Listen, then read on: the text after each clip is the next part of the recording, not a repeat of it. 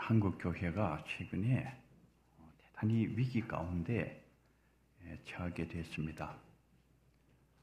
어, 이 위기적 상황 속에서 세문안 교회가 이상학 목사님을 담임 목사님으로 청빙하게 된 것은 하나님의 크신 섭리이자 하나님의 큰 역사가 어, 그 속에 어, 있었다 이렇게 생각을 합니다.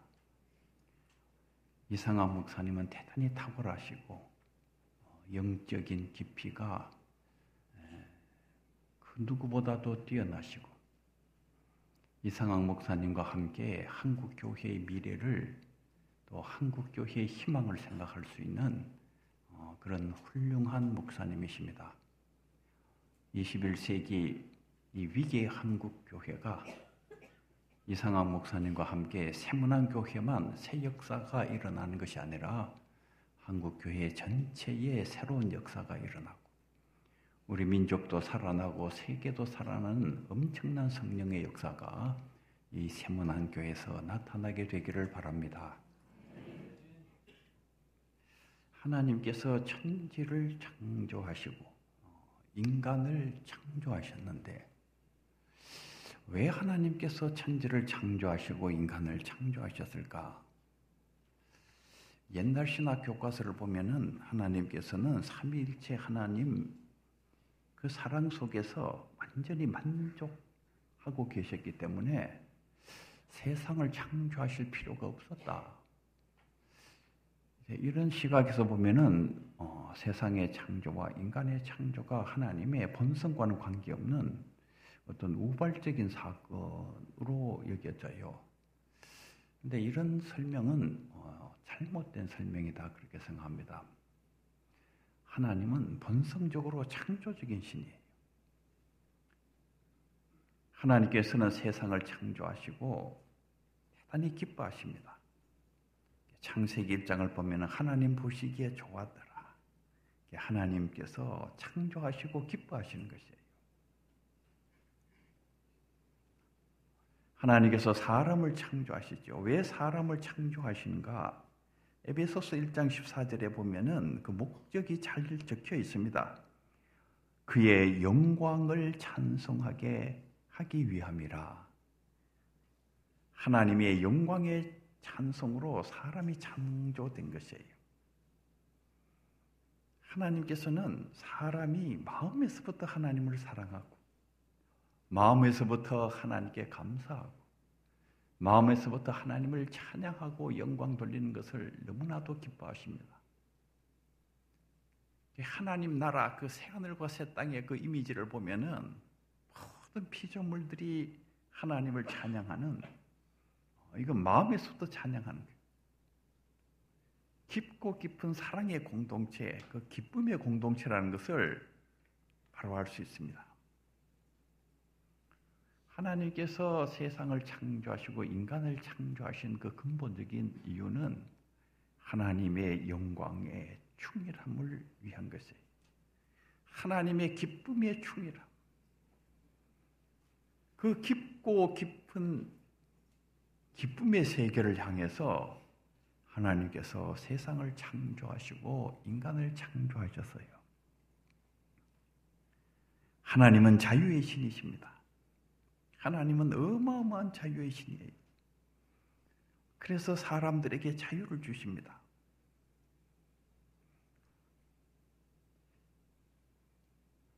그 독재 국가에서 보면은 어, 이 백성들이 그 왕을 막 찬양하고 그러죠. 그런데 그거는 이 억압에 의한 거짓된 찬양이에요. 그 거짓된 찬양은 진정한 기쁨이 아니에요. 그 독재자들 이런 사람들은 막 찬양을 하는 것 같은데 실제로 혼자 걸어 다니지도 못합니다. 어디 걸어 다니다가 그냥 칼 맞아 죽을 수도 있고 총 맞아 죽을 수도 있고 로봇을 만들어 가지고 찬양하도록 할 수도 있죠. 그래 가지고 로봇을 다 조작을 해 놓고 주인만 나타나면은 로봇이 웃고 주인님 좋아, 주인님 찬양, 찬양. 뭐 이렇게 만들어 놓을 수는 있죠. 그런데 일주일만 지나면 재미가 없어져서 창고에 집어넣어 버려요. 그 진정한 기쁨은 자유가 있는 데서 기쁨이 생깁니다. 어마어마한 자유의 신이신 하나님께서는 인간을 창조하시면서 인간에게 자유를 주시지요. 그런데 인간이 그 자유를 가지고 오용하고 죄의 역사를 만들고 하나님께 반역하고 엄청난 악의 역사를 만든다는 것을 하나님께서 모르고 계셨을까요? 하나님께서 다 알고 계셨어요. 인간에게 자유를 부여하면 인간이 그 자유로 죄를 짓고 하나님께 반역하고 엄청난 비극과 악의 역사를 만든다는 것을 하나님께서는 정확하게 알고 계셨어요. 알고 계시면서도 하나님께서는 인간에게 자유를 주신 것입니다. 그러면은 인간을 심판해야 될 거 아닙니까? 인간을 전부 지옥으로 쓸어 넣어야 될 거 아닙니까? 그래서 하나님께서는 천지를 창조하시고 인간을 창조하시면서 예수 그리스도를 예비하십니다. 예수 그리스도 안에서 우리를 창조하셨다는 이 성경의 깊은 의미를 잘 인식을 해야 됩니다. 인간의 창조는 그리스도의 죽음이 전제되어 있는 창조입니다. 하나님께서는 인간에게 자유를 부여하시면서 그리스도를 버리기로 결심하셨어요. 하나님에게는 엄청난 고통이 수반되는 엄청난 위험이 수반되는 사건입니다. 어마어마한 은총이 천지 창조와 인간의 창조에 수반되고 있어요. 하나님께서는 그 어마어마한 고통을 당신의 것으로 작정하시고 인간을 창조하시고 인간에게 자유를 주셨어요. 저는 천지 창조 역사를 생각할 때에 이것은 정말 어마어마한 하나님의 은총의 사건이구나. 사랑하는 성도 여러분, 여러분들이 자유를 가지고 있는 것은 그리스도의 죽으심 위에 주어져 있는 자유라는 것을 결단코 잊어서는 안 됩니다.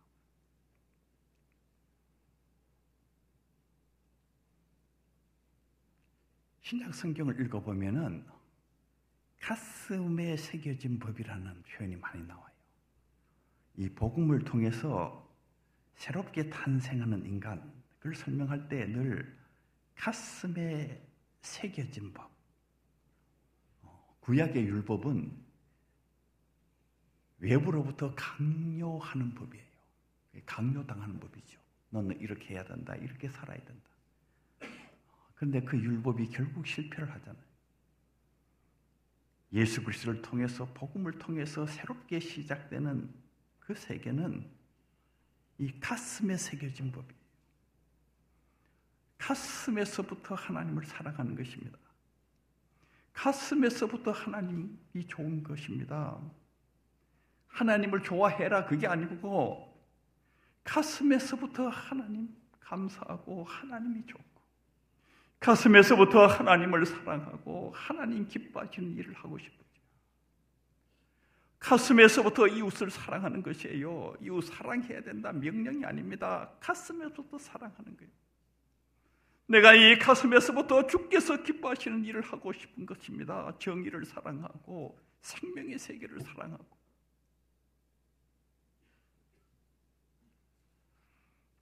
자유의 신인 하나님께서는 인간에게만 자유를 주신 게 아니에요. 모든 영적인 존재들에게 자유를 주셨어요. 천사의 타락, 천사가 자유를 가지고 있기 때문에 타락을 하는 것입니다. 모든 피조물이 다 자유가 있어요. 나무 한 그루를 봐도 똑같은 나무가 하나도 없어요. 전부 다 자유롭게 자랍니다. 그런데 그 자유롭게 자라고 있는 그 자연이 정말 아름다워요. 아름다운 세계입니다. 세계 역사를 하나님께서 이끌어 가십니다. 그래서 하나님을 역사의 주라고 그러잖아요. 그런데 세계 역사 안에는 다른 주체들이 있어요. 자유를 가지고 있는 인간이 또 하나의 주체입니다. 그래서 역사가 인간을 인간이 만들어가는 게 역사지요. 마귀도 또 하나의 역사의 주체예요. 신약 성경을 읽어보면 마귀의 활동이 아주 잘 나타나고 있어요. 어떻게 보면 신약 성경은 마귀의 활동에 대한 계시서라고 할 수 있을 정도로 마귀의 활동에 대해서 잘 나타나 있어요. 악한 자가 저렇게 만들었구나. 그 예수님께서 말씀하실 때 그 악한 자라는 것은 마귀를 얘기하는 것이거든요. 마귀가 저렇게 만들었구나. 자연도 자유를 가지고 있어요. 그래서 이 마귀가 자연과 결탁을 하게 되면 뭔가 비극적인 일들이 일어납니다.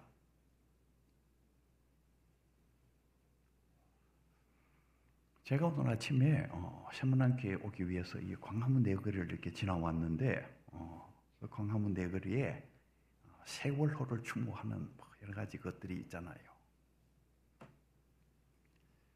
세월호 참사가 일어났을 때에 한국 교회 안에 심각한 신학적인 질문이 일어났습니다. 그 세월호가 침몰할 때에 그 아이들이 죽어갈 때에 하나님 당신께서는 도대체 뭐 하고 계셨느냐?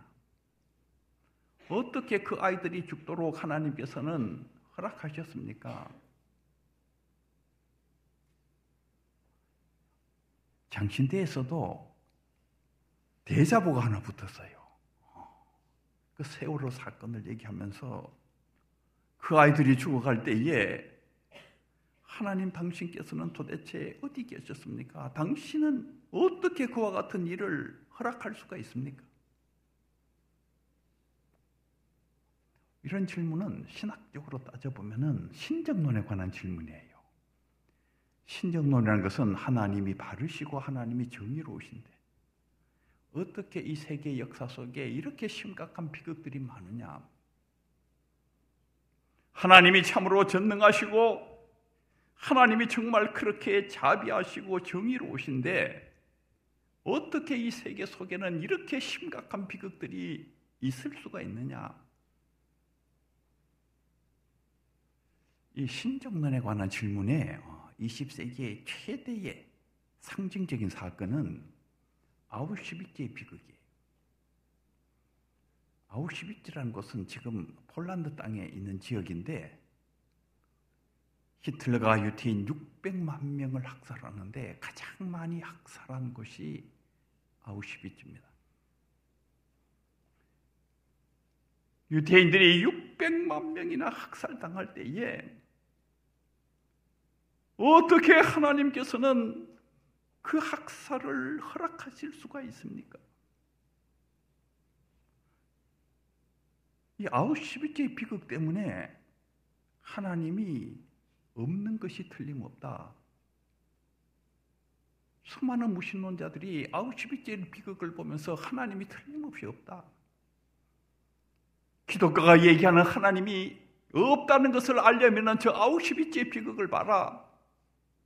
정말 기독교가 얘기하는 그 전능한 신, 정의롭고 자비롭고 사랑이 많은 신이 정말 있다면은 그가 정말 이 세상을 통치하고 다스리고 있다면은 어떻게 저렇게 비극적인 아우슈비츠의 비극이 일어날 수가 있느냐?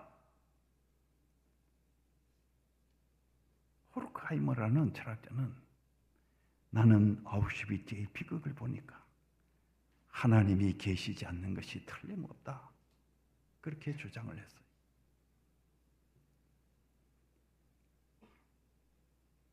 아우슈비츠의 비극. 누가 아우슈비츠의 비극을 일으켰을까요?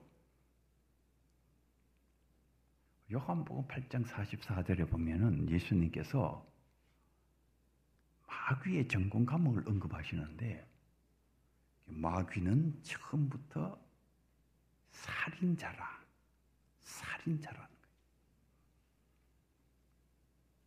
증오심을 불러일으키고 전쟁을 일으키고 살인과 죽음의 역사가 일어날 때에 그 뒤에 뭐가 있느냐? 살인의 영인, 마귀가 있는 것입니다. 600만이 죽어갈 때에 그 뒤에 뭐가 있느냐? 살인의 영인 마귀가 있는 것이.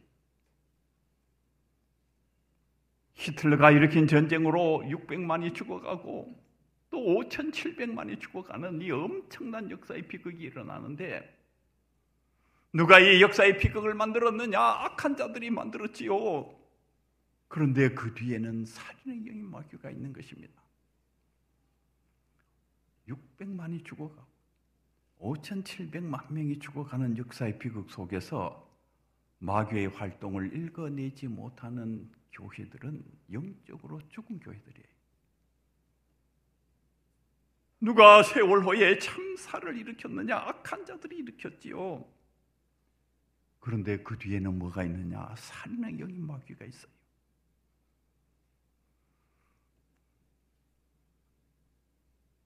제가 아프리카 가나라는 나라에 가봤어요. 신학교 일 때문에 가나에 갔는데 가나에 갔더니 거기 어, 노예성이 있어요. 흑인 노예들을 잡아서 이제 거기에 가둬두는 것인데 흑인들이 잡혀가지고 그 노예성까지 오는 동안에 많이 죽어요. 그리고 노예성에 갇혀 있는 동안 또 흑인들이 많이 죽습니다. 그 노예성 문을 열면은 대서양인데 대서양에 패들을 띄워놓고 그 흑인들을 거기에 싣지요. 쇠사슬에 묶어가지고 어, 그 배에 실는데 그래서 이제 대서양을 건너가는 거예요. 그런데 그 대서양을 건너가는 동안 또 흑인들이 많이 죽습니다. 이 비극의 노예 무역 누가 만들었는가? 탐욕의 인간들이 만들었지요. 이 비극의 노예 무역 식민지 그런데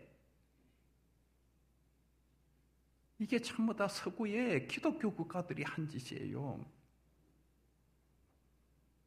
이 기독교 국가들도 정신 안 차리고 기도 안 하고 있으면은 순식간에 죄악에 물들어서 탐욕에 사로잡혀서 마귀에게 사로잡혀서 이 죄악의 노예 무역이라 만들고 식민지라 만들고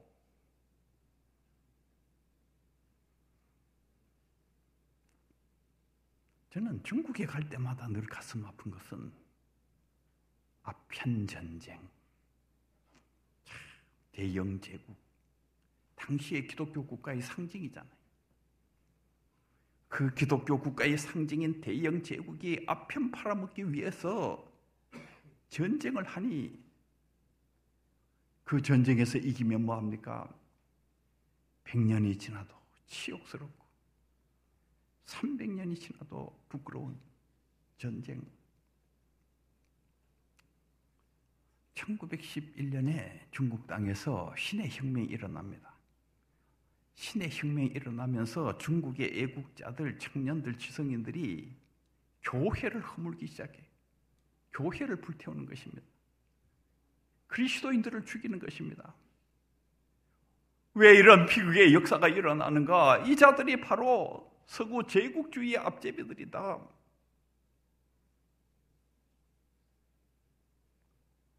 저는 한국 교회의 위기도 이 속에 있다고 생각합니다. 교회가 탐욕에 물들기 시작하면서 한국 교회에도 위기가 왔어요.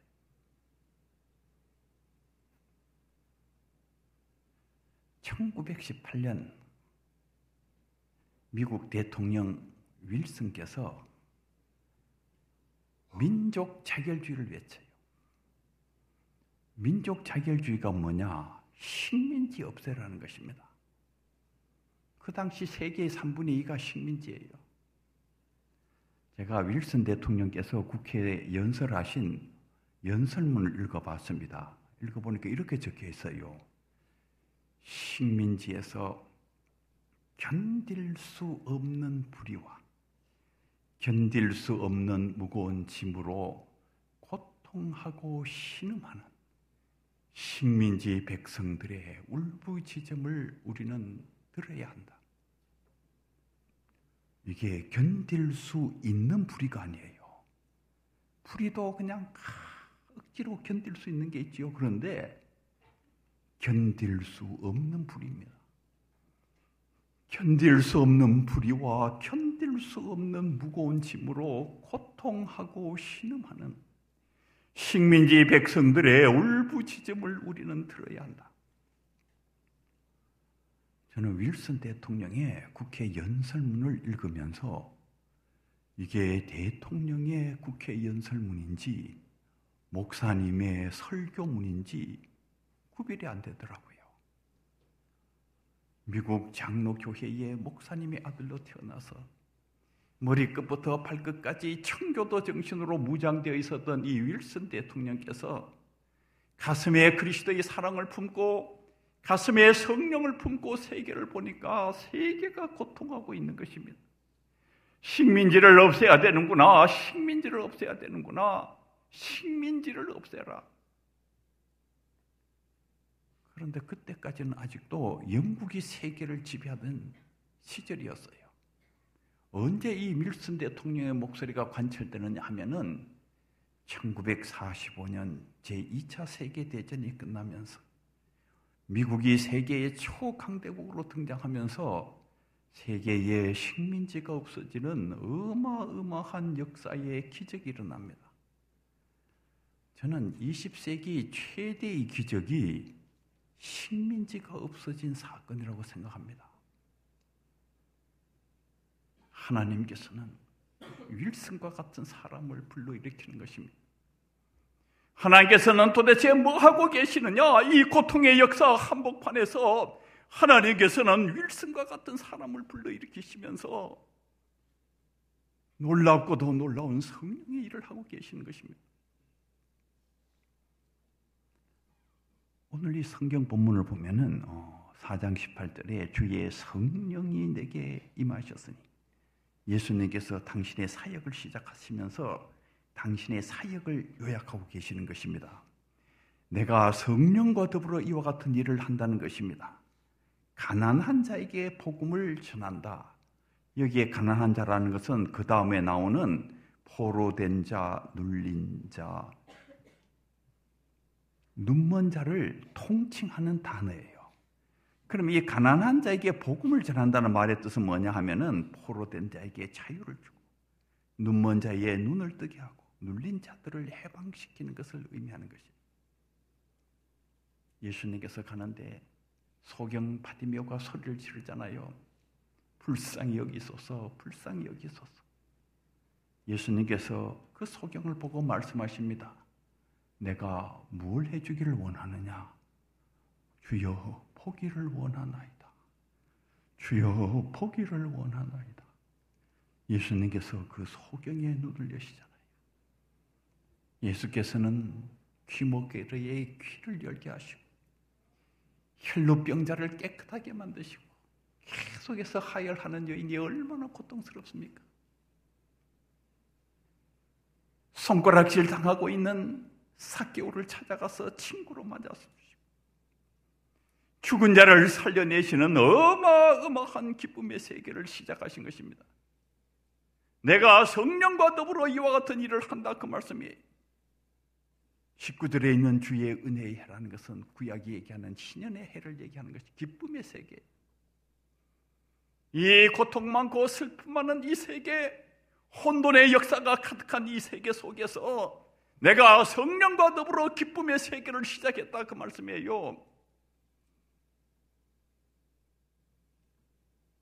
주님께서는 이 어둠의 세계 역사 한복판에 들어왔어. 기쁨의 세계를 만들어 가시는 것입니다. 왜 세문안 교회가 여기에 있습니까? 이 민족의 역사 속에 새로운 역사를 만들기 위해서 이 민족을 살리고 세계를 살리시려고 하시는 성령의 역사에 동참하기 위해서 여기 세문안 교회가 있는 것입니다. 창세기 50장 20절에 보면은 아, 대단히 중요한 말씀이 기록되어 있어요. 이 창세기 이 후반부는 요셉에 관한 이야기인데 어, 요셉이 형들에게 미움을 받아서 이 죽을 뻔하다가 애굽 땅에 종으로 팔려가고 그러면 감옥까지 가잖아요. 어. 그런데 마침내 이 요셉이 애굽의 총리 대신이 됐어요. 그런데 요셉을 팔아먹었던 형들이 그 요셉 앞에 꿇어 엎드려서 생명을 애걸하게 됐습니다. 어, 그 순간에 요셉이 자기 형들에게 지금 하는 말이에요. 창세기 50장 20절에 보면은 당신들은 나를 해하려 하였으나 형님께서 하시는 일은 악한 일이었다 그 말. 당신들이 하신 일은 악한 일이었다. 지금 이 세계 수많은 사람들이 하는 일이 악한 일들입니다. 너희들은 다 악한 일을 행하고 있지만은 그 다음 말씀이 굉장히 중요해요. 하나님은 그것을 선으로 바꾸사. 이 악의 역사 한복판에서 하나님께서 뭘 하고 계시느냐? 그걸 선으로 바꾸고 계시는 거예요. 요셉이 애굽 땅에 팔려가고 감옥에까지 갔지만 하나님은 어디에 계시느냐? 그 감옥까지 요셉과 함께 계시는 것입니다. 그리고 마침내 그 악의 역사를 선의 역사로 바꾸러 가시는 거예요. 오늘과 같이 많은 백성의 생명을 구원하려 하시려 하셨나이다. 사랑하는 성도 여러분, 성령께서 여러분들을 사용하시기를 원하십니다. 성령께서 이 세문한 교회를 사용하시기를 원하세요. 이 혼돈과 슬픔과 고통이 깊은 우리 민족 역사 한복판에 세문한 교회가 있는 것은 역사의 희망이요 하나님의 기쁨이십니다. 사랑하는 성도 여러분, 21세기 세문한 교회가 있어서 우리 민족 역사에 기쁨이 동토르게 되어 세계 역사에 기쁨이 동토르게 되었다. 그런 역사를 만들어 주시기를 바랍니다. 기도드리겠습니다. 주님께서 이 어둠의 역사를 살리시기 위해서 이 세상에 오셨습니다. 이 한반도에 있는 어둠의 나라 대한민국을 살리기 위해서 세문안 교회를 세워주시고 지금까지 성령께서 친히 인도해 주셨습니다. 21세기 이 심각한 토전의 시대에 성령께서 세문안 교회 위에 크게 역사해 주셔서 민족의 빛이 되고 세계의 생명이 되는 귀한 교회의 역사를 남길 수 있도록 은혜 베풀어 주시옵소서 우리 구주 예수 그리스도의 이름으로 기도하옵나이다.